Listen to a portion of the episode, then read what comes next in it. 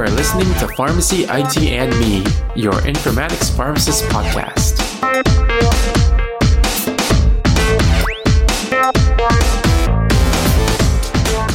Hey everyone, this is Tony Dao, and welcome to another episode of Pharmacy IT and Me.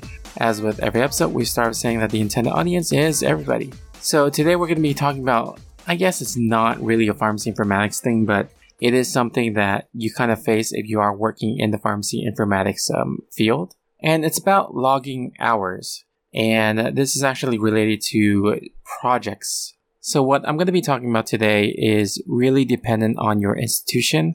But for two places that I've worked at, they had very similar methods already. So it's about logging your hours in terms of projects and the importance of logging those hours as it pertains to the project and as it pertains to your work shift. So, the reason why I bring this up is that organizations sometimes budget projects a certain way and they have a bucket of money allotted to this project. And when you're working on the project, that budgeted amount is what they use to pay your wage. So your total amount that you pay, part of it's going to be coming from whatever project you're on. And then the other part of it is just your, you know, daily base pay for your role in maintenance and um, troubleshooting and things like that.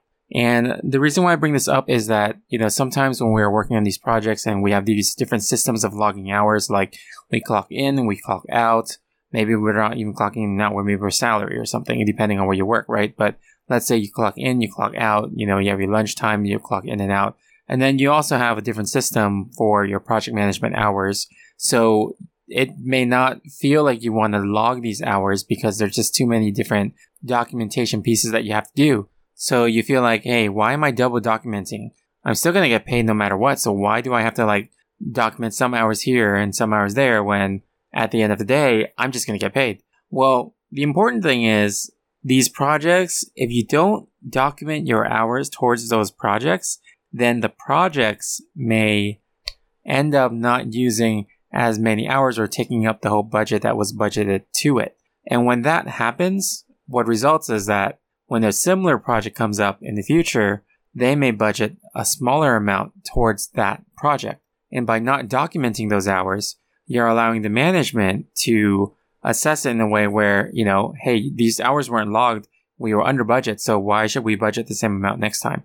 So you're doing it in the interest of yourself, in the interest of the project, and also to make sure that future projects are also budgeted and allotted the right amount of resources. So, you know, there's other reasons why this could be important too, and it's also from the project manager's perspective because they need to be able to predict uh, what's going to be happening in the future.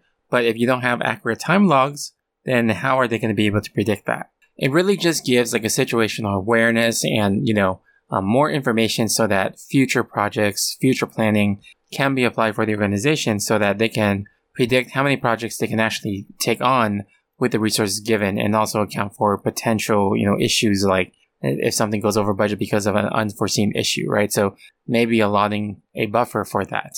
Now, on the other hand, you know, there's also a lot of talk about like, is this really even the right way to log projects? And of course, that's a whole different topic in itself, but also be aware that there are other frameworks for project management that's more results based instead of time based. So instead of logging time, it's more of like logging these milestones and these results that's going to be happening with the project. But you know, that's a different topic for another time. So hopefully today you kind of got a better understanding about like why it's important to log your time and your hours in project situations because it really provides a better understanding of like where the project is and where the organization can be with future projects.